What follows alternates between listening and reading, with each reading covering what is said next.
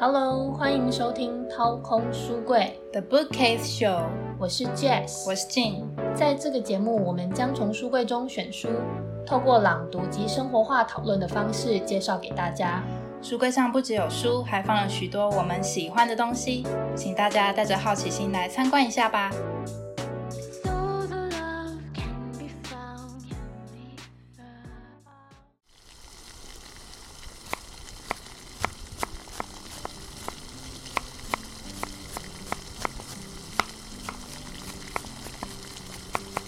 伊拉夏伊马塞，哇，我们今天这个气氛是要来聊什么呢？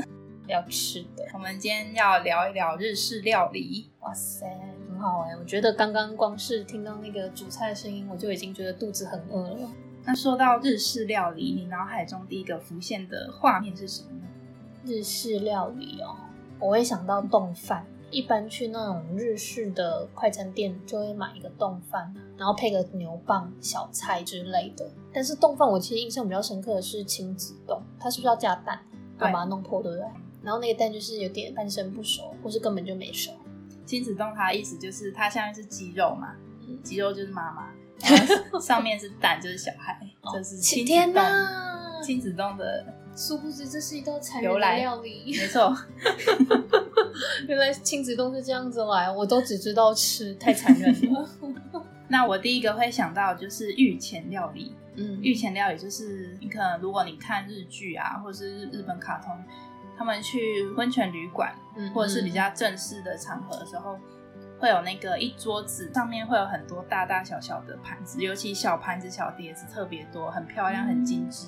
然后那食物也小小的、很精致的那一种，叫做御前料理。御前。然后后来，因为我很喜，我真的很喜欢那那种感觉，我后来特别在 IG follow 了一个 hashtag，叫做“核食器”，它就是会出现很多盘子、碟子上面有很漂亮的食物。哇，看起来感觉还蛮舒服的。很暖心吧，很疗愈的感觉。对，所以我们今天要讲的这一本，它是一本讲食物的一本散文集。嗯，它叫做《今天也谢谢招待了》。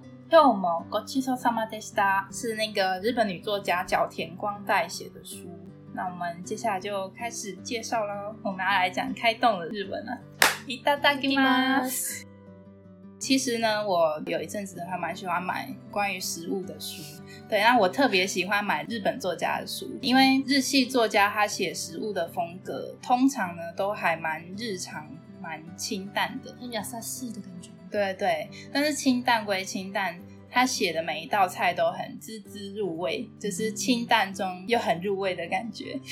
看起来很暖心，然后又吃进吃进肚里，又有一种觉得会暖暖，就是这样子啊，好放松啊。对，通常他们会融合日常的记忆，那这一种食物融融合作者日常记忆的滋味，让我联想到四之愈合电影。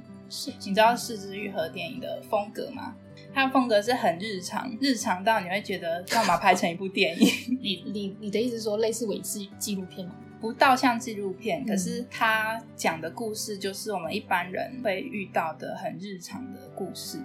有一部很有名的电影叫《横山家之味》，这一部我我看完之后。其实我一度看到有点想睡觉，太平淡了，对，太日常，太平淡了。可是，可是你看完之后，却会有一种回甘的感觉。虽然很朴素，可是因为很贴近我们嘛，所以可能会引发很多共鸣。反而看完之后，你会很常常去回想那个剧情里面的一些台词啊，一些角色的情绪啊。嗯，那日系作家写的食物风格呢，就是让我联想到狮子愈和他的电影风格。那我们今天聊到的这位作家叫做角田光代。虽然我们今天聊的是跟食物有关的散文，但是角田光代他本身是一位小说家。我在看完这本书之后，我才去查这位作家的经历。一查之后，哎呦不得了！角田光蛋呢，他从小就立志要当一名小说家，所以他朝这个方向去前进。大学呢，进入了早稻田大学的文学系。嗯，早稻田大学文学系其实是蛮多日本作家哈孕育他文学作品的一个培育的培育的学校。因为在小田光在他大一大二那一年，也就是他同校同系的学长村上春树他刚出道的时候，好厉害！角田光在他笔下的主角以女性居多，所以他很擅长描写各种细微的女人心境。他的作品有横跨了纯文学跟大众文学，比较知名的有《第八日的蝉》，这部好像有拍成电影，还有《纸之月》。他曾经几度入围日本文学界最高荣誉的芥川赏和直木赏。我来解释一下哦，芥川赏呢，它是日本文坛的纯文学这个分类的最高级奖项。那直木赏就是非纯文学，也就是大众文学这个类别的最高级奖项。那他两个都拿到啊，所以他两个都他是入围，但是入围但是他。对对对，那他真的以一部作品叫做《对岸的他》获得了直木赏。那角田光代呢，他跟吉本巴娜娜还有江国香织并列为当今日本文坛的三大重要女作家。嗯，看得出来是一个蛮重要的女是生，不得了，真的不得了，真的不得了。那这样获奖无数、还蛮具地位的文坛女作家，她笔下的食物风格是什么样子呢？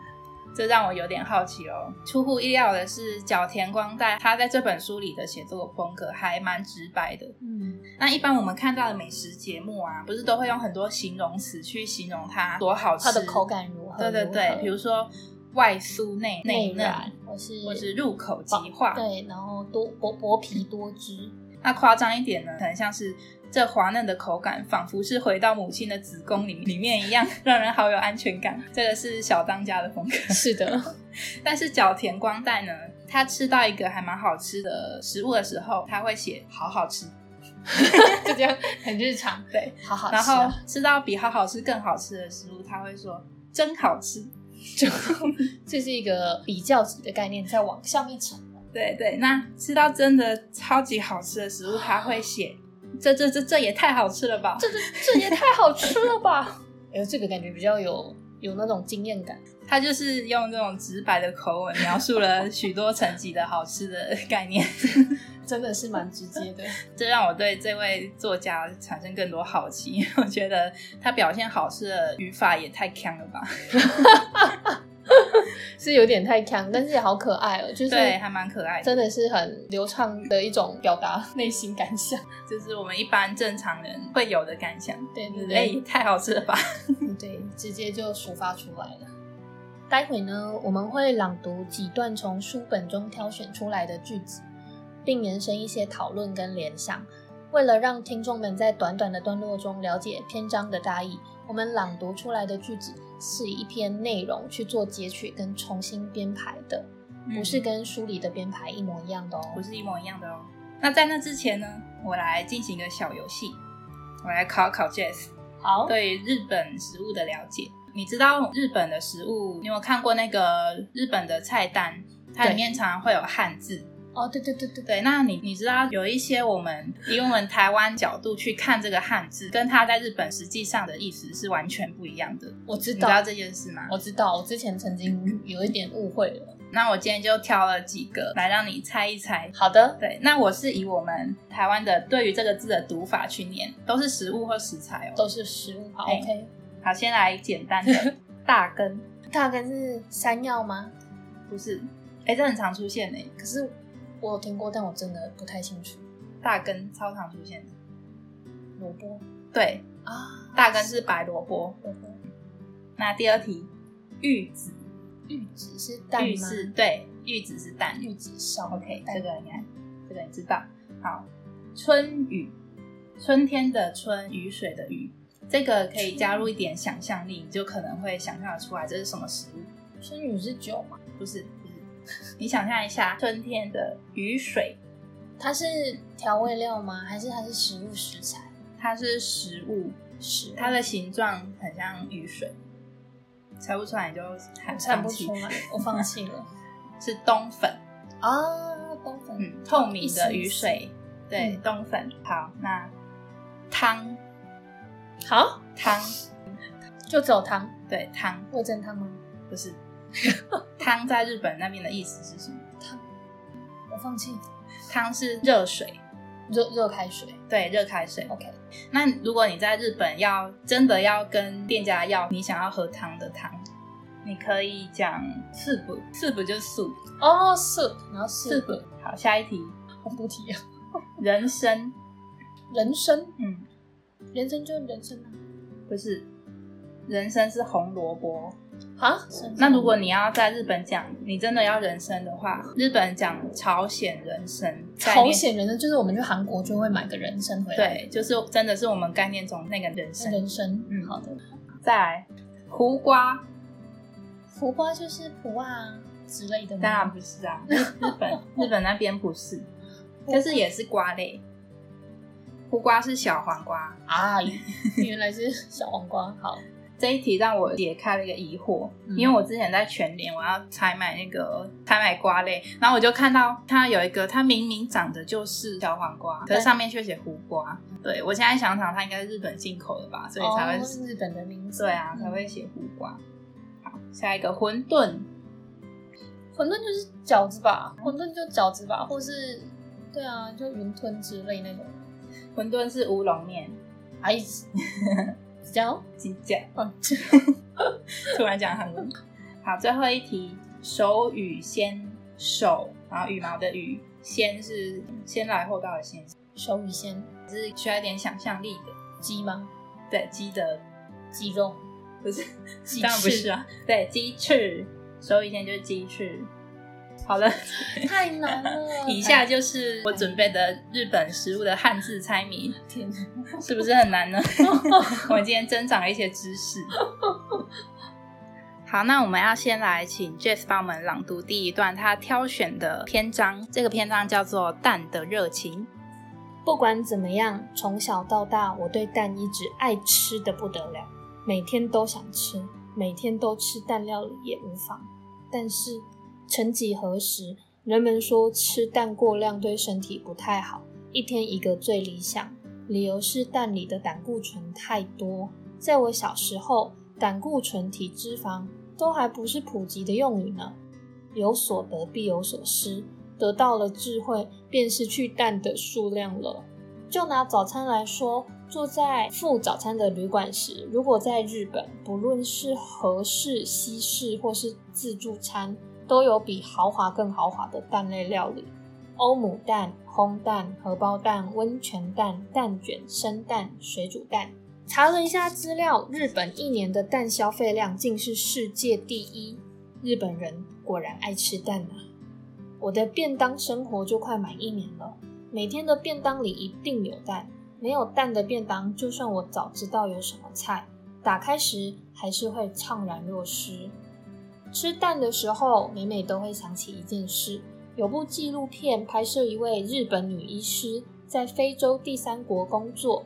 这位医师总是带着蛋到处走，休假的时候也带着蛋出门。从外地回来时，身上也不忘放着蛋。他说：“这是唯一的营养，不能轻易出让。”也就是说，我国的营养年消费量是世界第一。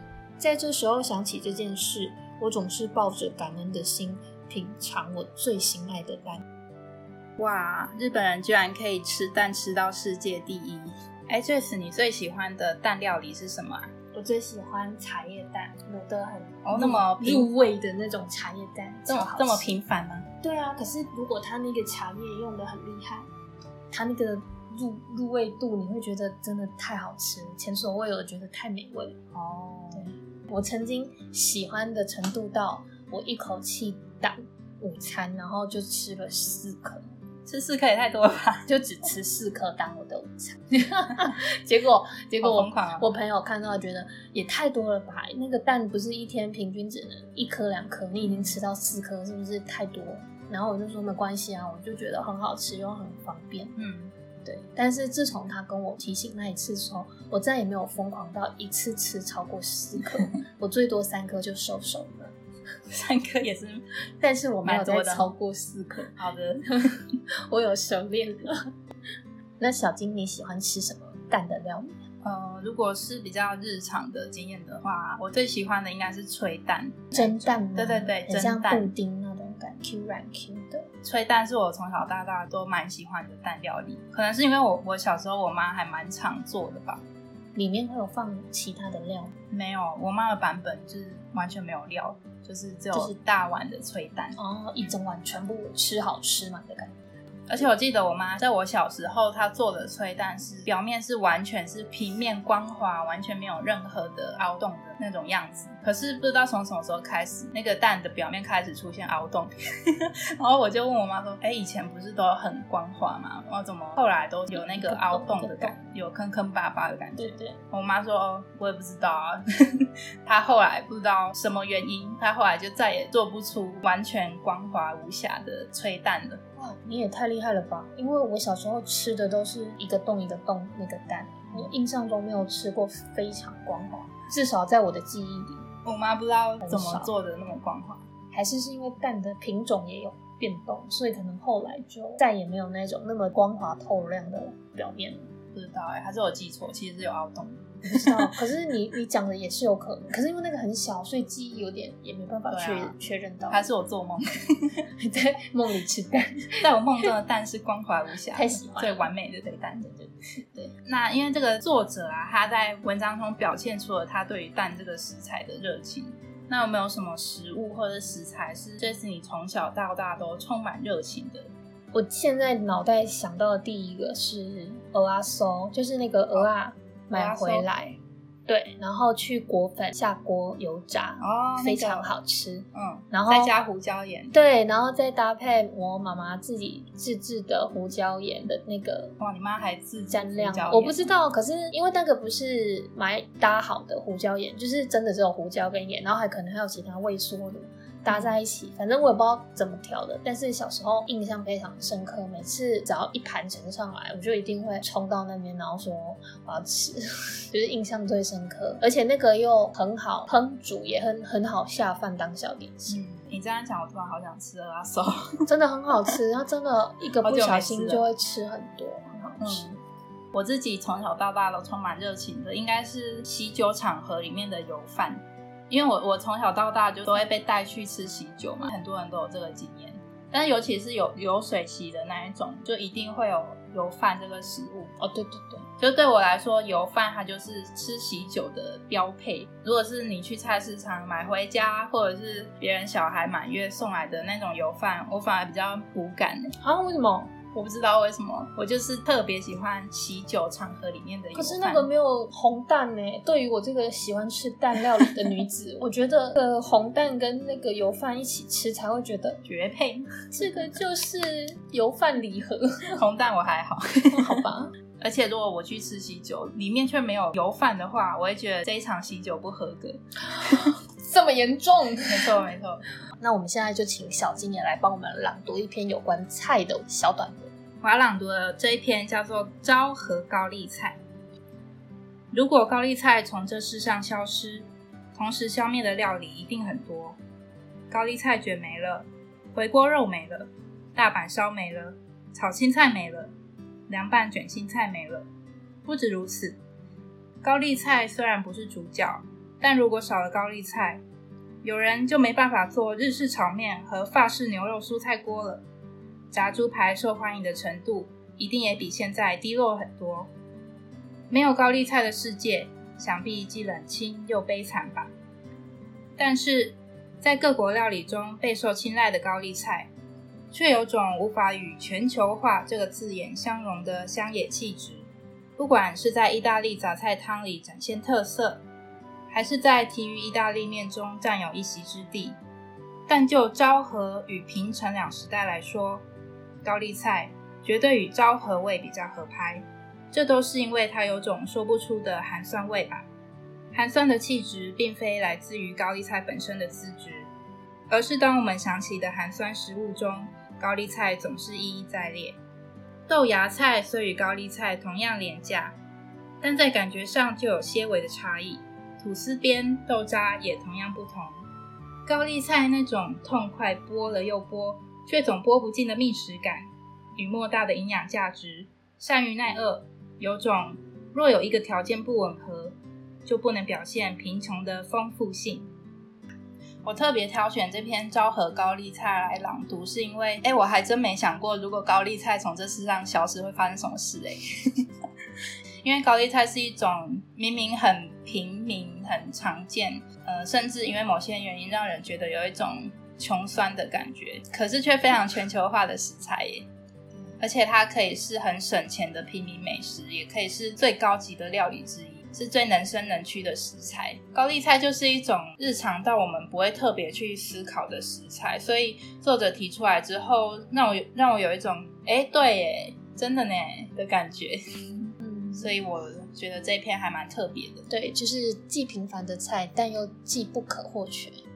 我们接下来就来聊聊，在日本食物方面，它的地地区性差别是什么？那像在台湾啊，光是端午节的粽子，每年都会占南北嘛，北部种、中部种、南部种，每年都会占来占去。对对对。那日本的土地面积比台湾大好几倍，所以对于食物的地域性差别，当然就会更明显。对。那书中他有一篇有提到一个冷知识哦，是一直以来我都一直有的疑问。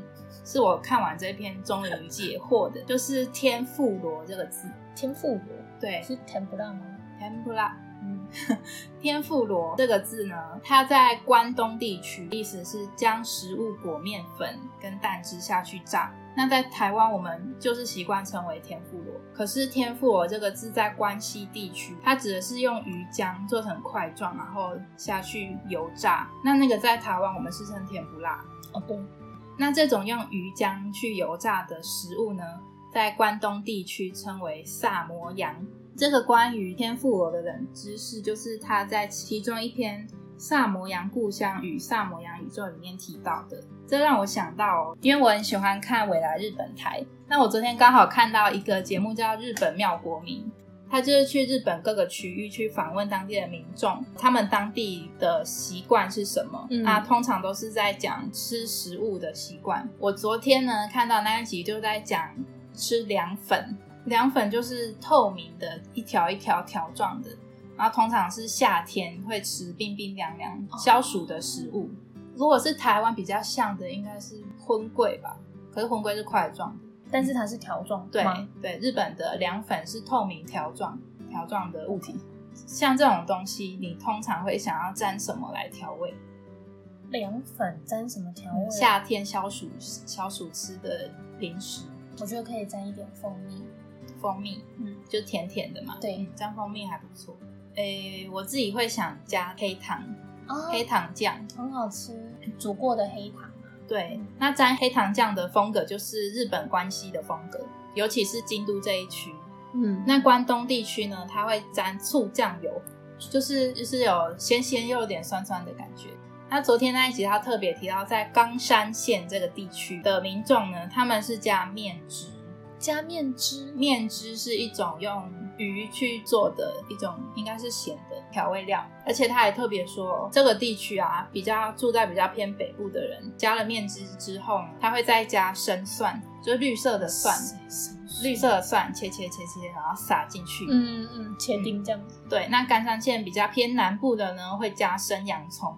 就是都要提味，不是蒜就是洋葱。对，那这个我比较没办法想象，就是夏日消暑小品是吃很咸咸的，还加了蒜加洋葱的东西。这反而感觉可以当主食哎，它可能也可以当主食的一个开胃菜之类。对对对，嗯，对。那这个节目啊，它它就是去探讨各个地区光是吃吃东西的差异性，而且他们会特别拍街坊民众的反应。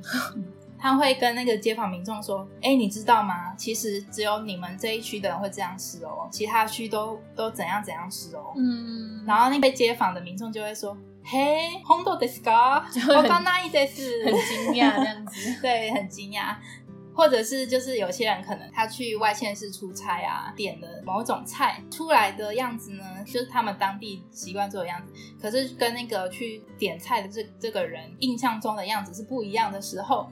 那个人就会想说哪里对咯，这什么东西啊？是指错了吧？对，所以他们对于这个食物地区性差别的反应还蛮大的。嗯嗯，尤其是如果他们一生中都没有离开他们出生长大的那个环境，没有到其他县市去生活的话，他们会以为全日本都是照他们这个吃法去吃的。哦。这个可能有点太太有点太夸张。对，因为毕竟日本这么大，如果全全部的吃法都跟家乡一样，可能有点太困难。所以我就觉得，哎，这个可以特别来讨论，还蛮有趣的。嗯那台湾呢？台湾有什么也是有地区性差别的？有台湾地区性差别，我觉得就是番茄，番茄，至少南部的就是番茄我会加麻辣的粉。巴辣粉，那个就是梅子粉。哦，对，但是我都加麻辣的粉。南部的民众好像喜欢沾酱油，他们说这样，啊而且是对，但是那个酱油可能不是我们一般认知的酱油，它可能是比较甜的一点酱油，所以他们会沾好酱油酱吃油，然后他们会觉得很好吃。那一开始我也觉得好像有点奇特，嗯不，过真的吃完之后觉得，哎、其实是能接受，所以我反而还蛮能接受偏甜的南部口感。嗯，对，另外一个我印象比较深刻的是，我去嘉义玩的时候，朋友就有说那边的凉面他们家的酱很特别，他们家的是美乃滋。美乃滋然后那时候我就想说，嗯，不会太腻吗？对啊，就是美乃滋跟凉面这样子会不会很很怪，很对，很不能接受？然后我就想说没关系，就试试看。结果我吃了，哎，真的很好吃，惊为天，惊为天人的好吃。啊后来我觉得只要有机会再回嘉义，我一定会再去吃一碗他们特别的美乃滋凉面，真的很好吃。哎，这样讲的话，是不是以调味方式来说，北部人比较喜欢偏咸，然后南部人喜欢偏甜？对，所以大家都说北部的口味好像比较一般，就是比较一般，可能就是我们原本想象中那种比较咸的样子。想象得到的样子。对对对，但是南部都会偏甜，而且是真的偏甜，因为他们的酱油，你如果有特别去买的话，他们不是只有卖那种超商或是超市在卖一般的那种酱油，他们还有那种自己倒地的那种用玻璃罐做的偏甜的酱油，然后真的当地。才会出对现对对。对对对，所以我小时候回南部，我一定都会带个一两罐，然后我就说这个想要带回家沾东西来吃。就像台中的那个东泉辣椒东酱，对对对，东泉辣椒酱，地区性的，就是别人可能都不一定好买到，然后他们也不知道。可是当他们吃到之后，他们会发现，天哪，竟然有这么好吃的东泉辣椒酱！然后我们都会觉得，哎，这不是从小吃到大，没有，这也是地域性的特有的调味酱之一哦。最后呢，我要分享一下这个作者他在这本书的后记写到的关于他自身饮食的一些心得。我既不会嘴刁，也不是馋鬼，和任何人一样，喜欢美味的食物多于难吃的食物，有时也会吃到不好吃的食物，也喜欢垃圾食物，偶尔吃吃加了化学调味料的料理，用迟钝的舌头笑说真好吃。这样的我在饮食关系上有件事却如何也不能让步，那就是到了吃饭时间，无论如何不能不吃饭，省掉一顿更是万万不可。即使失了恋、生了病，该吃饭的时间就该吃饭，肚子就算不饿，也多少吃一点。即使下午三点才能吃到一顿美味的蛋包饭当午餐，我宁可选择十二点整吃一碗难吃的拉面。我只是讨厌饿肚子，上午十点饿肚子，无可奈何，只好忍耐。但到了吃饭时间，我绝不允许不合理的饿肚子。我说过，我从前偏食，不吃九成以上的青菜、菇类、金鱼以及真味，直到三十岁才克服这个毛病。但我并不觉得偏食可耻，也不认为浪费。但是三十岁开始能吃许多东西之后，我从心底感到庆幸。从不能吃转变为能吃的时候，我有种排山倒海般的感动。与食材的相遇，就和与人相遇般感受强烈。好几次听到当母亲的朋友抱怨，孩子好恶的食物太多，我总是说没关系，放心吧。只吃肉、蛋和碳水化合物的我，还是健康长大了。他们的儿子或女儿，有一天一定也会带着某种感动与不敢吃的食材相遇。呃，我最后会挑这一篇来朗读，是因为这个作者说自己也很偏食，但我觉得有一种安心的感觉，因为我也很偏食啊，我不吃的食物、不吃的青菜也很多。但是因为我还没到三十岁嘛，看到作者是三十岁之后才开始可以吃很多食物的时候，我就就我就安心了，我就哦还好嘛，我可能以后就以后就会吃了。以后就会吃更多不一样的食材。对啊，那因为作者他在书里写了好几篇是他原本不吃或原本不喜欢的食物，嗯可是后来呢，因为自己开始料理食物之后，开始对这一些食材改观。那这次我想问你，有没有某一种食物或是食材是你原本不喜欢，后来喜欢的？有没有这种小故事呢？榴莲，榴莲，对我榴莲我到现在还是不敢尝试，我从来没吃过。我小时候榴莲那个时候要我品尝，然后我就觉得天哪，这个味道太太重了，我真的没有办法。嗯，那我怎么样百般就是都不吃。